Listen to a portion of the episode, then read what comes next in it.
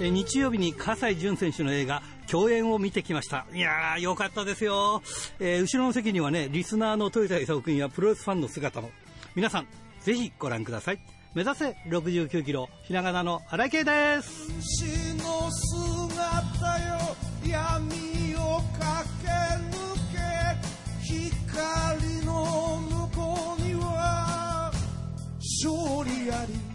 えーそれとは別なんですがね、えーそれにしても札幌の街中はオリンピック競技のためにこう至る所が通行止めなんですよね。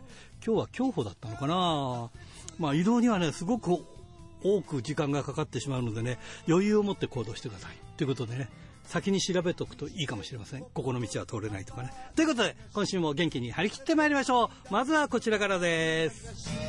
一つ一つ噛みしめながら戦う敵は己だけ。チャンピオンベルトだけじゃない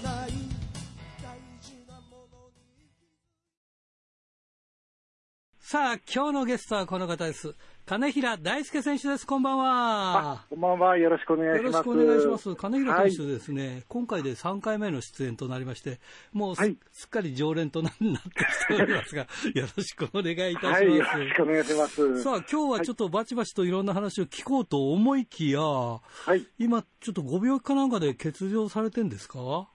そうですね。今、まあ、病気ですね。あの、難病みたいなのにちょっとなってあらららららららら。そうなんですよ。難病ってことは治らないんですか、それ？えっと、まあ、一応もう手術は終わって、はいもうリハビリというか、まあ、復帰に向けて練習はしてるんですけど、はい。なんかその、背骨の後ろにあるはい靭帯があるんですけど、はい。その靭帯がなんか原因不明なんですけど、この骨のように硬くなる病気になっちゃいまして、はいはいはい。でなんか欠場も入ってもう3ヶ月ぐらい経つんですけど、はい。まあ、最後のその欠場に入る前の試合で受け身を取った時に、もう下半身が全く動かなくなりまして、あらー。でまあ、これはちょっと、まあ、対戦相手にも迷惑がかかるし、ちょっと試合が成立しないなと思って、はい。欠場させていただいたという形で、はあ、いやー、ちょっとね、大変ですね。そうですね、うん、だって原因がわかんないんですもんね。そうですね、なんかプロ野球選手の方が結構なってる人が多いみたいで、はなんか星野監督も昔になったみたいですね。あ。あ、そうなんですか。みたいですね、なんか。で、カムバックはできるんですか？で、まあ一応、その、先月、はいあの、入院して、うん。その背中をばっさりちょっと15センチぐらい切りまして、はい。で、まあその骨になってた部分を切除して、まあ塗ってもらって、まあ、今ようやく合同練習にまた参は加して受け身を取り始めた段階で、あ。よかったですね、でもね。そうですね。やっぱりこう、中心人物だから、はい。やっぱり出てきてもらわないとね、やっぱり1枚も2枚もやっぱりこう、うん、下がるというか、やっぱりね、うん。まあ会場には一応行ってるんですけど、ああ、はい。まあ普段やらない実況をやったりああなるほどね。そういう裏方をやって、まあ新鮮は、ああ、新鮮なんで、うんまあ、はい。3ヶ月くらいだと、まだそんなに焦ったりはしないんですか？そうですね、まあでもやっぱ人が試合してるのを見るといいなとは思いますね。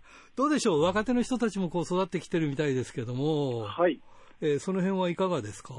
そうですね、えっと、まあ、まずうちの新人で、はい。まあ、えっと、まあ有名な方です、その、えっと、音楽のスピードのはい。今井絵理子さんの、はいはい。息子さん。息子、はい、今井ライムっていうのが、はまあ、デビューしたのと、まあ、もう一人け、現役で競輪をやってる、おそう、そうなんですか。はい、選手がいて、まあ、競輪やりながらプロレス やりながらっていう、ちょっと変わった特殊な枠の、それ足すごい太いでしょいや、太いですね。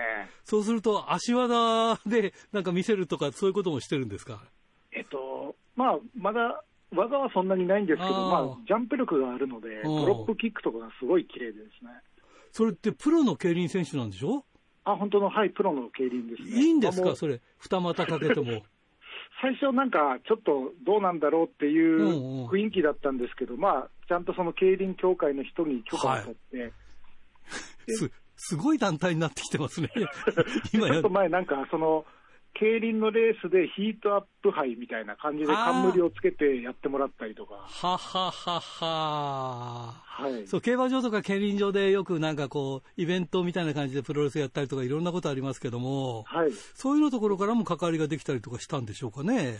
そうですね。なんうん思ったよりうまい、うまく連携はできてる気はしますね。あの競輪とか大変なんですよね、あの選手たちが、いあの試合になると、うんその何日も前から缶詰になるんですよね。ああ、そうです、そうです、そうです、そうなんですそうすると、もうその時はプロレスやれませんもんね。そうですね。だからまあ、本当にスケジュールが空いてる時にできるだけ試合に出るようにしてっていう感じで。でもどうですか、やっぱりそれだけ異質な選手が出てるから、やっぱりその記者とか、はいまあ、いろんな意味でこう取材とかが多いんじゃないですか？あそうですね。で、その、えっと、競輪の選手の名前が慎吾さんっていうんですけど、慎吾選手っていうんですけど、はい、なんか先日、その DDT のはい、はい、大会に出まして、はい。あの、高木社長とチャリンコデスマッチみたいなのやりまして、なるほど。はいうん、高木社長、その自転車でこう、踏み潰して歩いたりとかしてるからね。リング上でうん2人とも自転車乗って、なんかデスマッチみたいなのやるみたいな、ああ、先なるほど、ね。面白かったなと思ったんですけど。あの昔あの、ドラゴンゲートの斎藤藤亮選手があの自転車野郎で、自転車盗まれたとか言って、自転車改正とかい,、い、ろんなことやってましたけどね、ああ、そうなんですね。うん自転車野郎でねあ、そうなんですね。古くはだからそういう方もいるんですけど、競輪の現役選手ってのはすごいですね。いややっぱりフィジカルとか体力もすごいんで、うんまあ、ちょっと普通のプロレスラーとはちょっと雰囲気、なんかち違う感じなんですけど、まあ面白いなとは思って。はい。あの、今井ライム選手は、まあ、この選手はね、お母さんがお母さんなだけに、す,、はいごい、こう、なんていうか、周りからこう、目が、こう、あって、いや、ですごいですよね。でもなんか、評価いいですよね。そうですね。で、うんまあ、皆さんご存知なんですその耳が聞こえはないい。ので、まあでもその中でもよく頑張ってるなとは思いますね。やっぱりそれはハンデなんでしょう、やっぱり。いや、ハンデだと思いますね。うん、そうだよね。いろんなものが聞こえて察知するっていう部分があるんですけども、はいやっぱりそれがね、うん、よく頑張ってますね、それね。そうですね。やっぱりなんか試合になるとスイッチが入るのか、顔つきも変わりますし、はい。やっぱそういうのはお母さんの血を引いてるのかなとは思います、ね。なるほど。なんとなくですけどね。そうですか。はいさて、えーっと、9月17日に、はいえーヒートアップ轟アリーナ大会というのがありまして、はい。この辺をちょっと内容をちょっとお伺いしたいんですが、はい。えっと、まあ、えっと、2年前にも、はい今回で3回目になるんですけど、はい。えっと、まあ、会場自体がものすごく大きくて、はい。まあ、本当に入れようと思ったら、まあ、6500人ぐらい入るそんなに入るんですか？会場なんですけど、まあ、ご時世がご時世なので、そうだよね。はい、ちょっとあれなんですけど、まあ、ヒートアップの本当にビッグマッチが9月17日の金曜日ですね、はい。に開催されるので、はい、ぜひぜひ、そうですよね来ていただきたいなと。ご本人は出ないんでしょうけれども、そうですね、まあ、僕もまだお医者さんの許可が出ないと何とも言えないので、そうなんですよ。まだその9月17日なので、はい、えー、カードとかは決まってないですね。あ全くまだ、はい、何も決まってない状態で、でも先ほど言った競輪の慎吾選手とかはい、は、とか、あの今井ライム選手とかお出になるのかな？あはいそ、そのメンバーは一応、所属の人間は全員はい。出場できる予定ですね。ああ、なるほどですね。はい。で、まあ、あのー、轟アリーナって、えーローア社との楽しむ日本初のプロレスということも、まあ、サブのテーマになってて、えーはい。そういうのを、まあ、見たんですが、まあ、これはあの今井ライム選手も含めて、はい。えーそういうような、まあ、障害があって、まあ、頑張ってらっしゃるんで、そういう人たちにも、い、ろんな人たちにも勇気をっていう、まあ、そういうことなんですよね。そういう、そうですね、それとあとなんかその会場にはいでっかい大型ビジョンをレンタルするんですけど、はい。でそこにその手話通訳の方をずっと映像で流して、うん。で、一応ヒートアップって、その、試合中、場内実況が聞こえるので、なるほど。はい。で、あそれをリアルタイムで、あの、耳の聞聞こえない方も見ながらっていうことで、そうですよね。今なんかいろんな世界では、テレビでもそうですけど、横に、あの、手話でこう説明してくれる方がついたりしますもんね。そうですね。ああ、それが当で、たり前ですなんかその、うんなんか、オンテナっていう、その、なんですかね、なんか振動を察知して、ブルブルブルって震える、なんか、機械みたいなのがあるんですよね。そのはい。それを、その、えっと、耳の聞こあの聞こえない方とか、目の見えない方とかに配って、はい。その、リングサイド見ながら、その、なんなんですかね、プロレスのその、はは。迫力を体感する、はい、みたいなのもやる、一緒にやる感じです。例えて言うなら骨伝導みたいなもんですあね。そうです、そうです、そうです、そういうことですね。ねえ。いや、すご、すごいですね。なんか、いろいろか 考えてますね。そうですね。まあ、そういう、なんかコンセプトでっていうことで、ああ。はい。だって代表に前に伺ったら、こんなご時世だけど黒字決済になりましたとか言 言ってましたからね。あの、なんかコロナになってからずっと僕ら道場があるので、うん。道場からずっとお客さんを入れずに YouTube でひたすら配信マッチをやっててですね、はい。それでまあ面白かったら、なんか、ご支援くださいみたいな感じでやってたら、意外とそのお客さん入れてる時よりも黒字だったみたいや、あのーなかなか足を運べない時もありますからね、時間的なものとかね。で、まあ、はいこのご時世だから移動するなでしょ？そうですね。んだからまあ、ずっとあと楽しみもないから、い。それはいいかもしれないですよね。そうですね、うん。で僕らもそういうカラーで一応やってる団体なので、なかなかその有観客にこう切り替えるのがちょっと遅かったんですけど、はああ、なるほどですね。い、でもまあ、本来はそのお客さん入ってこう喜んでくれてこうお盛り上がるのが一番いいんでしょうけれども、いや、そうですね、うん、でもこういう方法論を手に入れたんですから、はい。やっぱりこう2枚看板でやれていくといいですよ、これからもね。あそうですね、それは一つの武器かなとはそう思そうそうそう。そう。いや、はい。そういう中で、はい。まあ、ちょっと病気になっちゃって大変でしたけども、ある部分、はい。このじこの時期で、はい、えーよ、良かったっていうことはないでしょうけれども、うん、ちょうどた谷間の時期だから、いいいろいろと、これがガンガン忙しい時期だと、ちょっと大変でしたでしょうけれども。あー、確かに。うん。そうなんですよね。でもまあ、そうは言っても、ね、えーヒートアップさんの場合は、はい。そういうふうにいろいろと、あのー自分たちの会場からバンバンやれますからね。そうですね、それはだいぶ大きかったですね。う。ん、ね。何もできないっていう団体のうん。が多かったので、その点、僕らはまだ有利だったかなと。うん。そうですね、はい。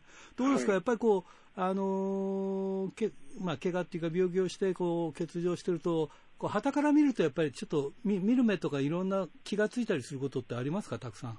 あー、ありましたあね。あなんかもうそれこそ実況とか、もうはい。裏方もそうですけど、まあ、はいなんかリングに上がっていようが、はい上が上がっていまいが、なんかすべてプロレスだと、なんか捉えられるようになりました。ああなるほどねなん。か一つのツイートするにししても、うんもうこういうこと言葉でその実況でやり取りするにしても、まあ、全てプロレスなんだなっていうふうに僕は認識するようになりました。もともと金平選手って総合からこう来てるから、はい。そういう意味ではストイックっていうか、ああ、そうですね。ね、プロレスってなんか何でもありだから、はい。含めてだからそう受け入れるし、受け止めるしっていうのがね、はい。やっぱりこのこの凄さですよね。そうですね。じゃあやっぱりこれを機に、えーまたカムバックしたら、一つも二つもこう、一回りも二回りも大きくなれるかなっていう感じですよね。なってればいいですけどいやね。いやいや、期待したいですけどね。ねやっぱりね。はいえーそうですか。わかりました。はえーぜひ応援しておりますので、えー9月17日、轟アリーナ、えーはいぜひ大成功に終わるといいですね。えー頑張っていただきたいと思います。はいえーそれでは最後になります。次の方を紹介していただきたいんですが、はい。えっと、次が、えっと、僕の、まあ、ヒートアップの後輩になるんですけども、はい。えっと、井口哲也といあう、ははいい、僕の後輩でいるんですけど、その彼を、はい来週、はい、出演していただければなと思はい。ありがとうございます。はいえーそれでは本当に最後になります。全国のファンの皆さんにメッセージをお願いします。はい、えっ、と、そうですね、欠場してる身なので、なかなかあの堂々と言えないんですけど、またもうそろそろ頑張ってこう復帰しますので、また金平大輔もヒートアップも応援していただけたら嬉しいので、また応援よろしくお願いします。ドクターはい、どうも。今週もよろしくお願いします。はい、よろしくお願いします。今週はどんな話題をはい、えーとですね、あの、今週、まあ、週刊プレス、週プロモバイルだとかですね、あの、他の、あの、スポーツ紙のウェブサイトを見てますと、あの、プロレスラー、保坂秀樹さんという方が亡くなったと。そうですよね。えー、49歳、まあ、はい。亡くなったのが8月2日の午前午前3時30分、32分ということで、はい。えーまあ、その例えば普段あんまりプロレスのことを書いてないような、まあえー新聞のウェブサイトとしては、まあ、あのフリーのプロレスラーで、大仁田敦さんの、はい。えー弟子であったと。で、大仁田さんは、えーなんで俺より早く行くんだ？えー冥福をお祈りするというようなコメントだというようなことしか書いてないんですけどもね。はい。で、あのーまあ、1990年代にあのプロレスを見てたえー人たちとしてはですね、やっぱりこの方はですね、なかなかちょっと、あのーその方法だけでは捨ておけないような方だと言いますかね。はい。えーまあ、この人の結局、あの経歴を見ますとね、あの一つはまずその、えーウィングというね、はい団体はいが、あのウィング、ウィングあるいはウィングプロモーションという団体でデビューしたということをちょっと、えー、記さないわけにはいかないと思うんですけども、はい。えーまあ、ウィングプロモーションっていうのはね、あのまあ、あのマニアの方はご存知だと思いますけどもね、うん。なんかちょうどですね、あのー8月8日っていうから、今日ですか、はいえー付けで発売なんだそうですけども、双葉社から、あのーシュプロの元記者である、えー小島和弘さんはい。という方、まあ、この番組にも出たことありましあたからね。何度も何度もあります。はい。ねで、その方の新刊書で、えー、と、ウィング、えー流れ星伝説、星屑たちのプロレス純情青春録というですね、えー本が出るんだそうですけども、はい。これはそのウィングという団体のね、えーなんか松永ま光弘さんだとかですね、はい。えーそういった方たちのインタビューをはじめ、えーウィングという団体のその、えー流れが載ってるという話で、まあ、もう、あの通信販売サイトではすでに予約がたくさん入ってて、あの発売前なのにベストセラーの枠に入ってるらしいんですけれども、お で、えーまあ、そのウィングという団体はですね、うんそもそも、えーどういう団体かといいますと、まあ、1991年といいますから、もう30年前ってことになりますかー。ね。うん。あちょうど30年前で、あの旗揚げがですね今、日付見てみると、8月7日って書いてあるんですね。ああ、なるほどね。まさにもう30年前ですよ。うん。まあ、あの今回、その小島さんの方も30年ということで、えーまあ、今回出版ということになったのかもしれませんけどもね、はいそのまあ小坂さんもあの亡くなってしまったというタイミングにあのちょうど会ってしまったということなのかもしれませんけども、えーまあ、後楽園ホールで旗揚げだったわけですね。で、えーまあ、その91年っていうのはどういう時代だったかってことを考えますとね、はい。えー1989年、平成元年っていうのは、ちょうどその大仁田さんの FMW が旗揚げされた年なんですね。ああ。で、1990年代前半っていうのは、まあ、一種のプロレスバブルみたいな段状態で、うん。まあ、ましてやね、その、えー、もともと、あの、プロレス団体っていうのは結局、そのテレビの後ろ手がなければあの持続できないということがね、散々言われてた段階、あの時代だったはずなのに、えー、大仁田さんがですね、その89年に、えー団体を立ち上げて、瞬く間にその、えーめきめきのし上がっていった時代だったわけですよね。そうですね。で特にまあね、あの何せその、えー、大仁田さんは、まあ、5万円で団体を あの作ったと、まあ、5万円でね、そのえー、電話を引いて、それだけで団体を、まあ、実際にはね、その 5, 万5万円ではできなかったようで、例えばその亡くなったあのピラニア山口さんという人からですね、あの、はい、事務所を借りてたりだとか、えー、本当は5万円でなかったとは言いますけれども、まあ、そこで、えー、我も我もというね、えー、プロレス団体を旗揚げしようというね、えー、ことが持ち上がっていった時代だったわけなんですね。はい、で、えー、その1991年の旗揚げには、えー、ウィングプロモーションではですね、まあ、あの興行の柱としては、えー、木村光一郎選手と、はいはい、この方も亡くなってしまいましてね、はい、それから徳田光輝さんという方と、えー、斉藤明俊さん、まあ、これ、ね、ノアにね、行かれましたよね、はい、えー、の格闘三兄弟というね。そうだよね。えー、で、これがあの工業の柱だったわけですね。はい、で、他に、えー、まあ、あの、あんまりなぜかですね、この団体っていうのは、まあ、デスマッチ団体だったわけなんですけれども、はい、えー、まあ、アマレスですとかね、格闘技の方々が多く参加してたわけなんですね。はいはいで、えーと、今、そのえー、ウィングは、えーと、1991年8月7日にその後楽園ホールで、えー、ウィング Take Off First というですね、はい、えー、旗揚げ興行を行って、これ私も見に行っておりましたけどね。はいで、えーと、その時を、えー、その日を報じた週刊プロレスの画像がありましたんですね、それ、えー、からあのちょっと見て、抜粋してお送りしますとですね、あのメインはその格闘三兄弟対ミスター・ポーゴ。えー、スティーブ・コリンズと TNT という、あ TNT は当時、X、当初 X とね、発表されたんですけども、あの、オリジナル TNT ですよね。ね。えー、というね、まあ、豪華メンバーだったわけですけども、あのーセミファイナルで保坂秀樹選手は45分一本勝負で、ザ・グレート・ウォージョというね、うん、えー、この方もあのアマレスの、えーまあ、猛者で、えーとまあ、190センチ以上体格があって、であのまあ、週刊プレスの記事によると、ローラン・ボックの再来と言われたらしいんですね。だけども、そのまあ、ローラン・ボックささながらにですね、そのえー、低い弾道の、えー、スープレックスとかですでですね、えーまあ、あの保坂選手を、えー、ノックアウトしてしまって、うん、まあ、見せどころがないままに試合が終わってしまい、客席からブーイングも起きたというふうに書いてあるんですよね。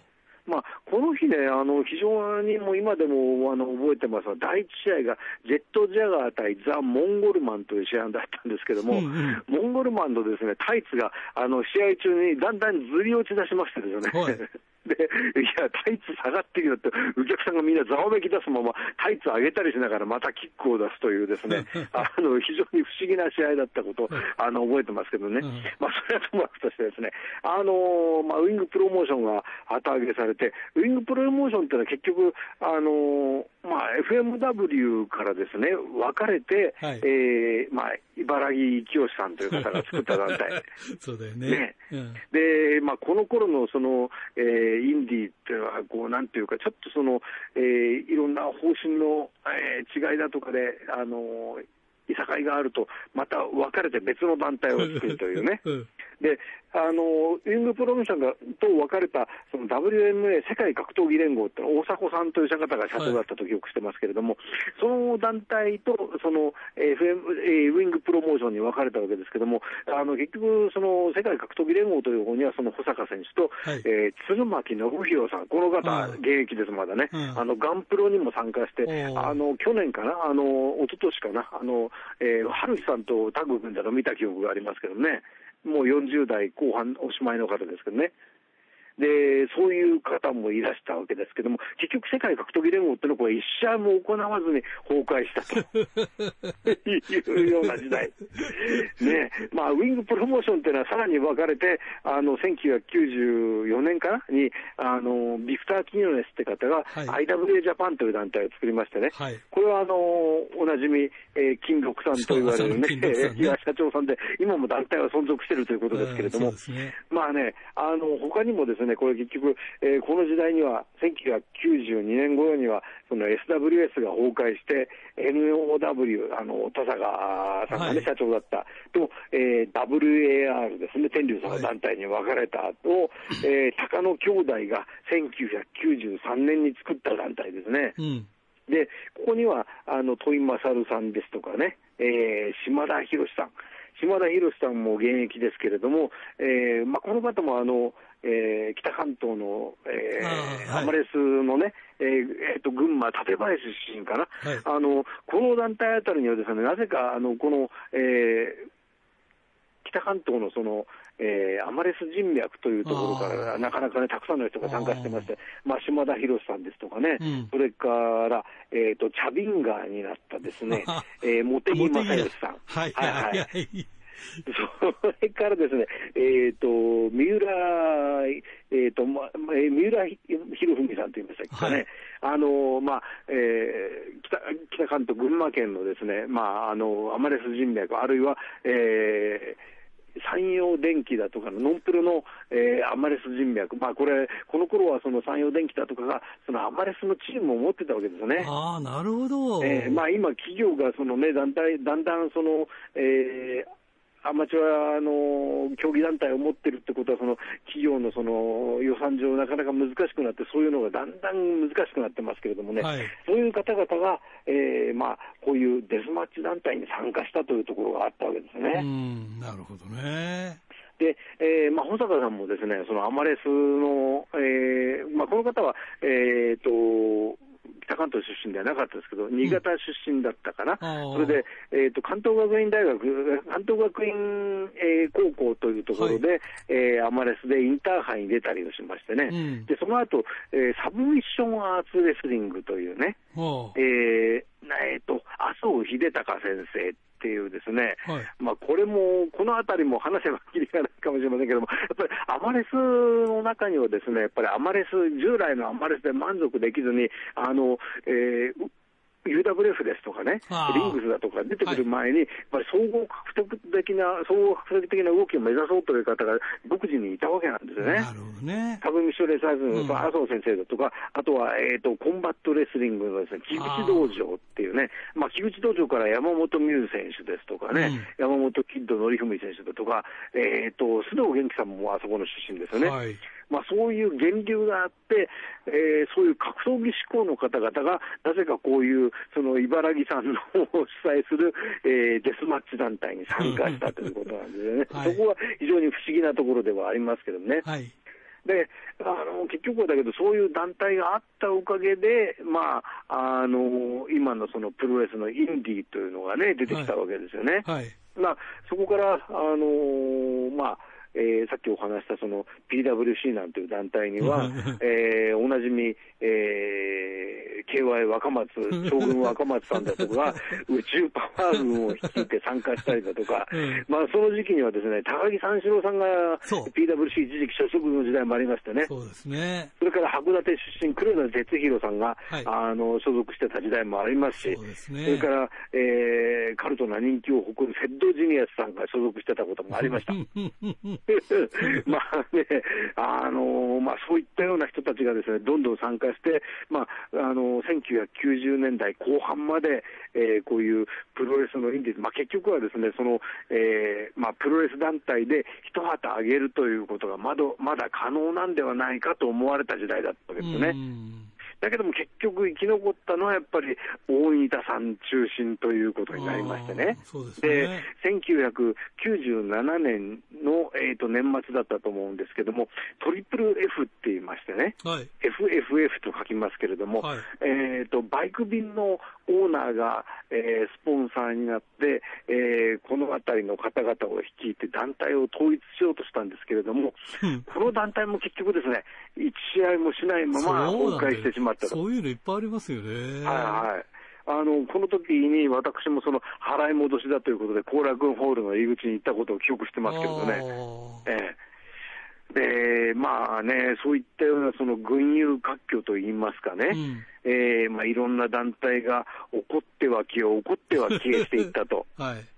で、まあね、それで保坂さんもそういう波にやや流されていた部分もあるかもしれませんけれども、うんまあ、ウィングプロモーションからその PWC というね、その高野兄弟の団体に参加した後は、まあ、えー FMW に参戦し、うん。それから全日本とかゼロワンとかに参加して、まあ、一番最後の試合っていうのは、えー2019年の8月に大日本の大阪住之江大会に参戦されたということなんですね。まあ、これが最後の試合で、その19年8月に試合をしたと、9月に、えー大腸がんが見つかって、うん。で見つかった時点でその肝臓に転移してあるということであー、10月に手術を受け、まあ、あの複数回の手術を受けたらしくて、今年の6月になっても手術を受けたらしいんですけれども、うん。まあ、ここ何年か入院中だったということで、えーミス・モンゴルさんとかのはい。ブログでですね、えー保坂頑張れということはあのちょっと書かれたようですけれども、うん。えー今回、えー8月2日に亡くなってしまったということなんですね。うんまあ、こういうね、あの方々、まああのプロレスをね、その一生懸命見てた人じゃないところから見ると、まあ、いわばね、その、えー映画でいうと脇役的な、ね、うん。方かもしれませんけれども、こういう人の足跡をたどると、ですねその大仁田さんを中心としたその日本のインディープロレスのです、ね、攻防が分かるということはですねね。まあ非常に興味深いなと思いながら、えー振り返っていた次第でございます。はい。ということで、はい保坂選手のご冥福をお祈りしたそいうと思います。ね。はい。はい。えー今週もありがとうございました。また来週もよろしくお願いします。はい。よろしくお願いします。おはがきルチャリえー本のプレゼント、たくさん応募いただきありがとうございます。本当にいっぱい来ました。白石区、ラジオネーム、豊田勲君からですね、新井さんこんばんは。えー、葛西潤選手のドキュメンタリー映画、共演を見てきました。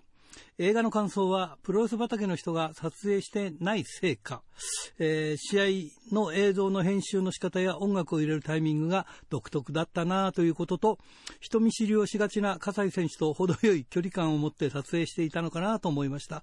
えーここで内容を書くのもどうかと思いますが、CGW 勢が登場した際に、葛西に任せたといった本間選手のコメントがツボでしたね。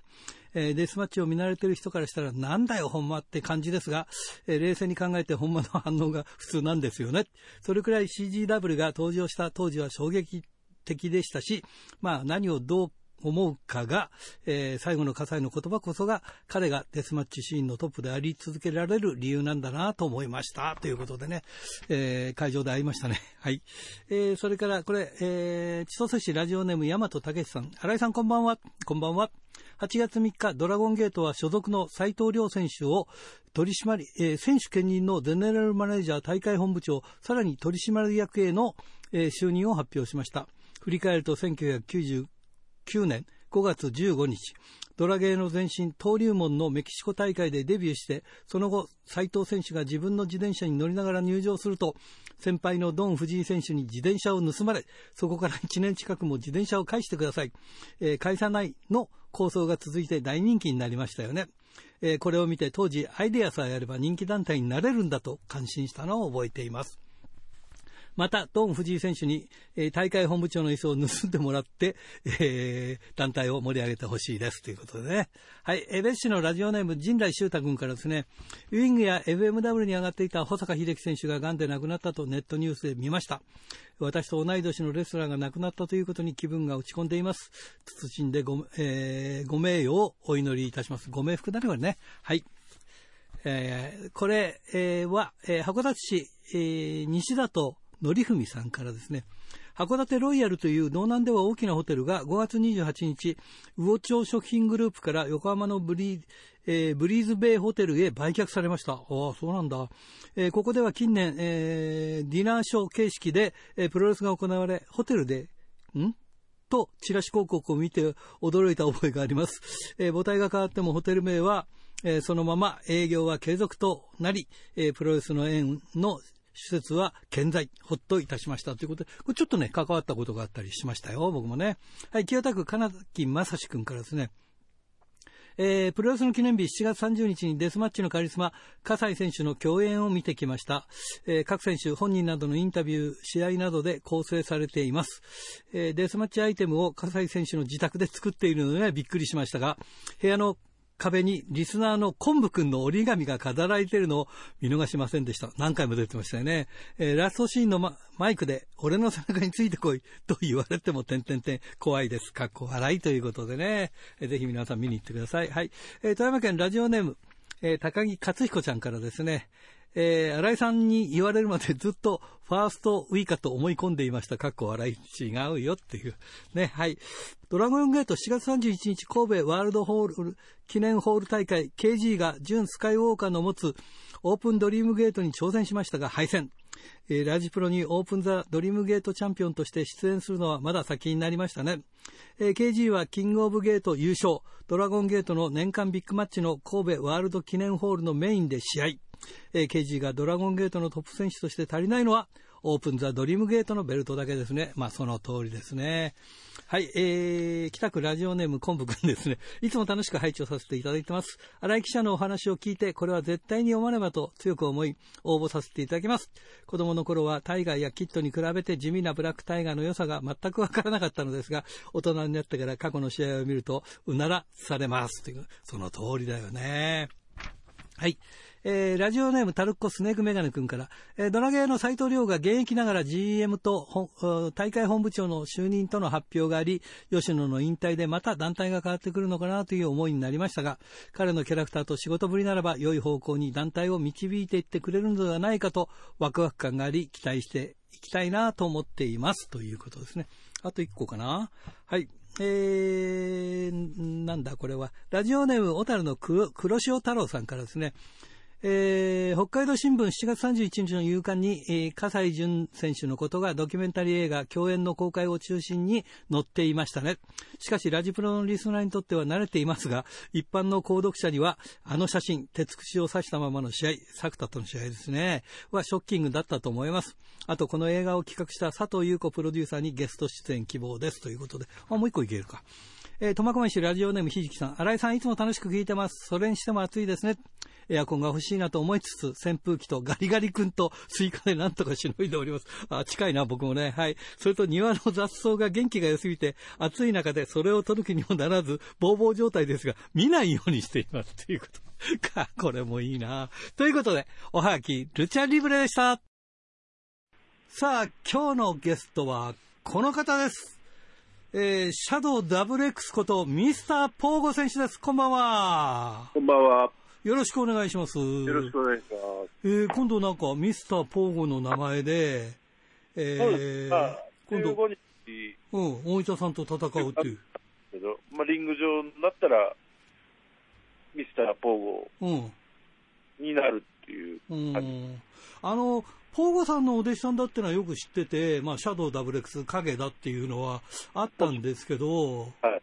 でもなんかシャドウ WX って名前の方が一人歩きしてたから、あんまり後年そのポーゴさんの弟子だ、弟子だっていうイメージはあんまりなかったんだけど、いや、でも一番、この、なんていうんですかね、プロレススタイルに影響を受けた人で、うんうん。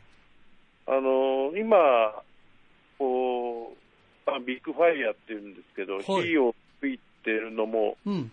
ポーゴさんが、こう、ひなちゃんも使ってみたらってことで使わせてもらってるんですけど、はい。なかなかでもそこまで懐の深い人っていないと思うんですよ。ああ、なるほどね。はい。うんうん。じゃあ自分の得意技、うん。簡単にじゃあ上げるかって言ったら、うん。そういうレスラーってなかなかいないんで、あまあ、に世話になりましたね。だからこはい、はい。そ、30年前のうん。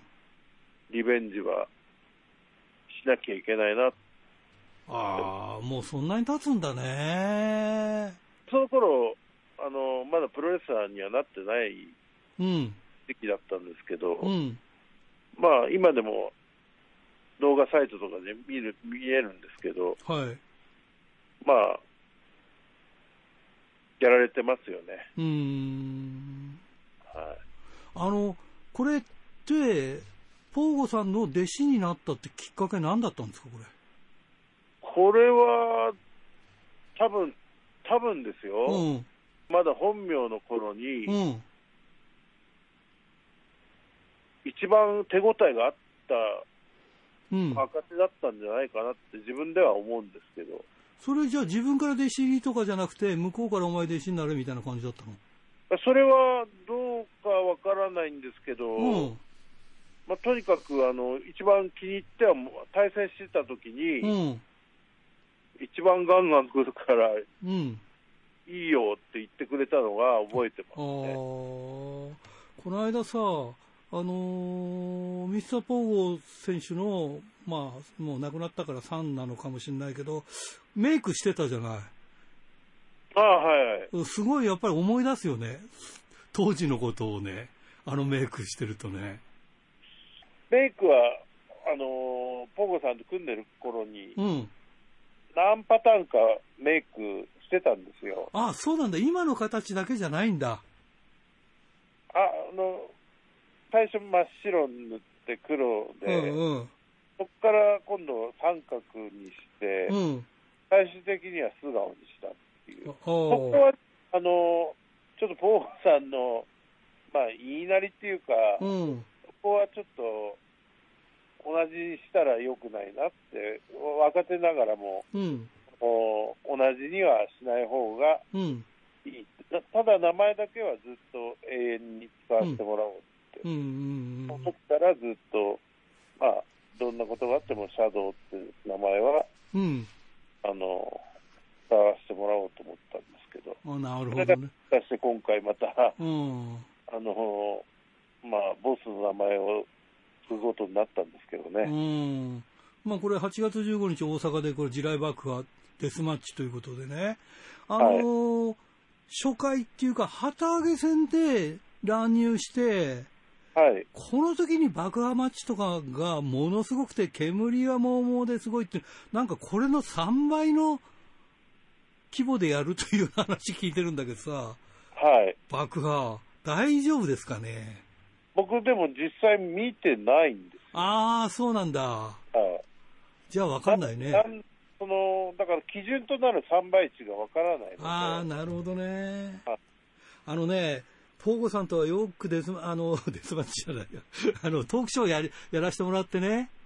で、その中で、本当に地雷爆破は嫌だって言ってたの。言ってえんだよ、怖いんだよって言ってましたよ。よく極ね。悪大王がですか？え？そうなの、そうなの。で、それを言うと、本当に怒って追いかけ回されたことがあったりとかして、うん。だからそれでも勇気を出してやるんだよって言ってましたけどね。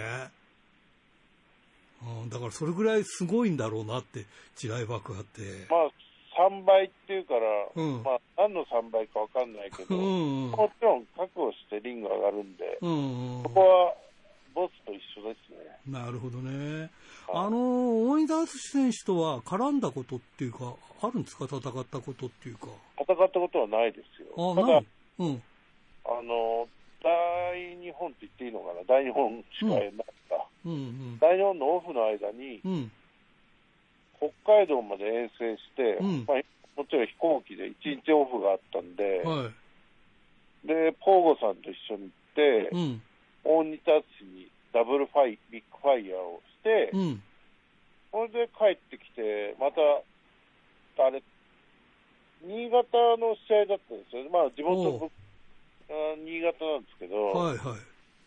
あのー上越って、ちょっと下の方なんで、富山空港だったと思うんですけど、多分、はい。はい。そこで降りて上越まで移動したんじゃなかったかな。もう20年ぐらい前の話なんで、じゃあ20年ぶりになるんだ。そうですね。今回戦えば。北海道の体育館の外で吹いた覚えがあります。そのまま2人でタクシーでこう、もうホテルに帰って、うん。なので、その時に見たって顔を見てるんですよね。なるほど。そう、はいそうすると、この間の鶴見青果市場でのビッグファイヤーが20年ぶりのビッグファイヤーだったんだ。そうですね。で、しかも人生で2回目あで、こう、共に火を吹いた、吹かれたシーンを見てるっていう、あ、なるほ多分ど、ね。20年ぐらい間隔が空いてたと思います。これ見たいなと思うんだけどさ、お盆の真っ最中だよ、これ。いや、新井さん、うん？あんまこう、ネガティブな話はやめましょう。あ、そっか。見なきゃ損なんです。そうだよね。見なきゃダメだよね。いつも思うもん、あの時見とけばよかったなって思うんだよねそ。れが一番、まあ、こちらとしては後悔来なかった人にはさせる試合をして、ああ、いいね。なおかつ、ボスのリベンジをする。うん。今日さこ、今日さ、はい。俺 T シャツさ、はい。MLW の T シャツ着てるんだよ。ああありがとうございます。気合入ってるね、俺もね。見せ見せあの、活動がうん。2019年に旗揚げしてから、次の年の5月にちょうど、まあ、ね、コロナウイルスっていうのうん。が入り出してはって感じですけど、い。うん。まあ、いいつかはまた継続していかなきゃいけないと思うんで、なんか新しいデスマッチもいろいろね、この間は、あの、あれでしたよね。LED デスマッチかなんかじゃなかったっけ？そうですね。ねえ。もう考えてるもんね。やっぱりうん。うん。人と違うのやらないと、うん生きこれないですよ。うん、さあ、そういう中ね、今までは、まあ、いろんなところ、まあ、特に大日本中心に、はい。えーまあ、有刺鉄線とか、まあ、あれだよね、蛍光灯とか、いろんなデスマッチやってきたけど、はい。爆破っていうのはあるの、経験。まあ、正確に言うと、ないとは言えないんですけど、うん。まあ、ここまでの爆破はないです。ああ。じゃあ対策とかも一切ないよね、そういうものはね。あるわけないか、対策なんて、そんなデスマッチ対策なんて。対策っていうのは覚悟を持ってやる。うんうん、当たって砕けろも覚悟を持ってやるしかないという感じですよね。もちろん。いやー、すごいなーこれはぜひ、ぜひ。そんなので、うん。ビビってたらデスマッチファイターできないっすよ。ああ、そうだよね。いやー、でもどう調子の方っていうか、少し間が空いてるみたいなんだけど、あ、でも、あのーコンディションはバッチシで、ちょっと動きやすいように調節してますんで、うんそれは大この間のなんか写真だけ見たらなんか、おーがっちりした感じで、えーすごいなっていううん。大日本の末期がもう病気だったんで、はいはい。100キロぐらい、100キロ切ったんですよ。ああ、はい。あの、甲状腺の病気で、こう、はいそれは食べても痩せていくんで、はい。まあ病気の話、プロレスラーがするのは本当はタブーなんでしょうけど、うん。でも、まあでも今130キロあるんで、うん。あ、そんなにあるんだ。はい。一時ね、ピークの時って何キロぐらいあったんですか？ピークはポーゴさんと組んでる時で120キロちょっとだったと思うんです。それが、じゃあそれよりでかいんだ、今。あだって、行った時はもう125キロ、あの、2019年に、はいロックリーの時は125キロだったのでう、ん。一回140キロぐらいまで行っちゃったんですよ。うん。それをちょっと落として、今、131とかで、128ぐらいで、じゃあ落としてそれなんだ。そうですね。すごいね、そしたらね。すごくはないですけどね。いや、いやでもなんか、ポーコさんが125キロなんで、まあ、それに近く、そうだよね。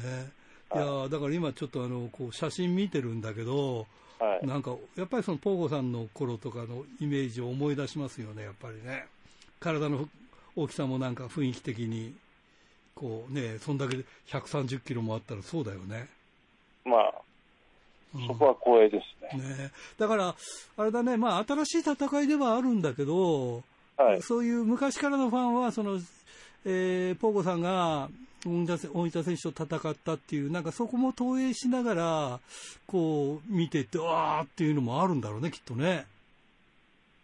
うん、まあ、僕が、ポーゴさん襲名することによって、うん。あ昔のファンの人も戻ってきたり、うん。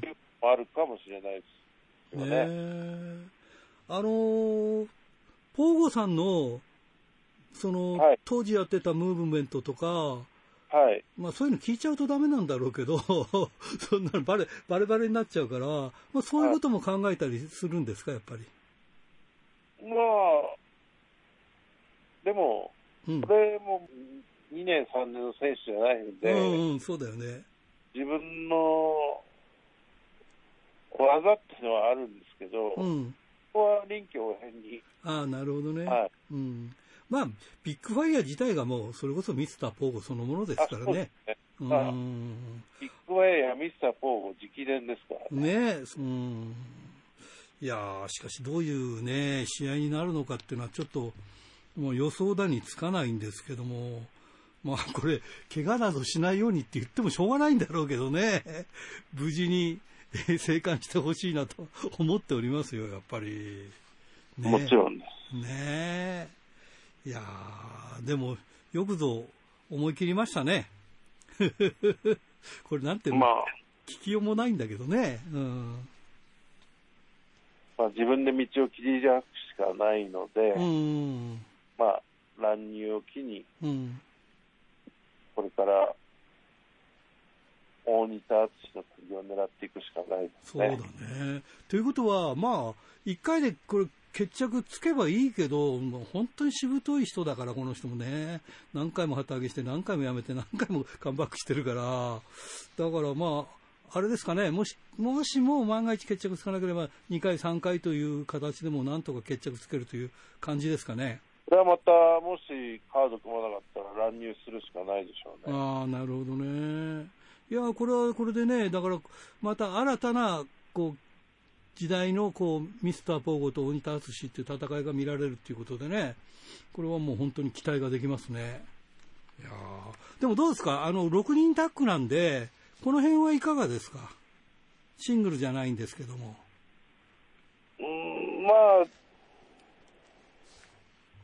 自分の中でもう標的は一人しかいないのああ、で、はい。うん。だから当然そういう、そういう絡みになってきますね、きっとね。まあ、それ中心ですようね。ん、そうですね。悪いけど、うん他の二人には目をうん、やれないっていうか、うん、やらないっていうか、うん。狙うは大仁田うん。わかりました。これ非常に8月15日楽しみにしておりますんで、ぜひ、なんとか、お近くの方は行ってください。はい僕、僕もなるべく行けるように頑張りたいと思いますんで。またまたまた。はい、本当ですよ。ということで、まあ、便利な世の中ですから、うん、行こうと。あの、飛行機っていうのがありますから、そうだよね。行こうと思えばね、行けると思います。ということで、えー最後になります。全国のファンの皆さんにメッセージをお願いします。そうですね、メッセージというか、まあ、また、いい話をまた、ラジプロさんでできるように、えー、8月15日はなんとか、ミスターポーゴで活躍していきたいと思います。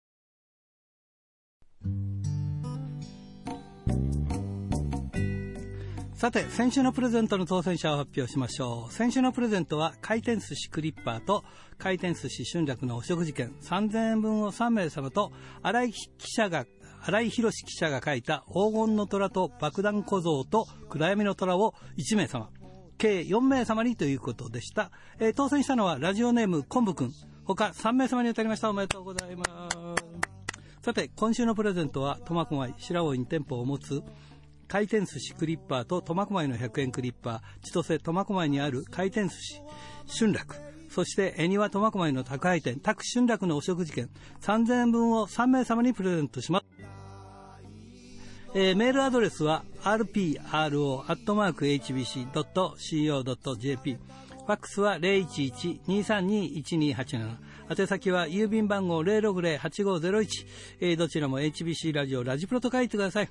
来週木曜日必着です。インターネットで聞く方は HBC をクリックしてください。ということでね、えー先週も今週もですねちょっとなんかいろいろありましてなんか収録時間がすごく長くなっております。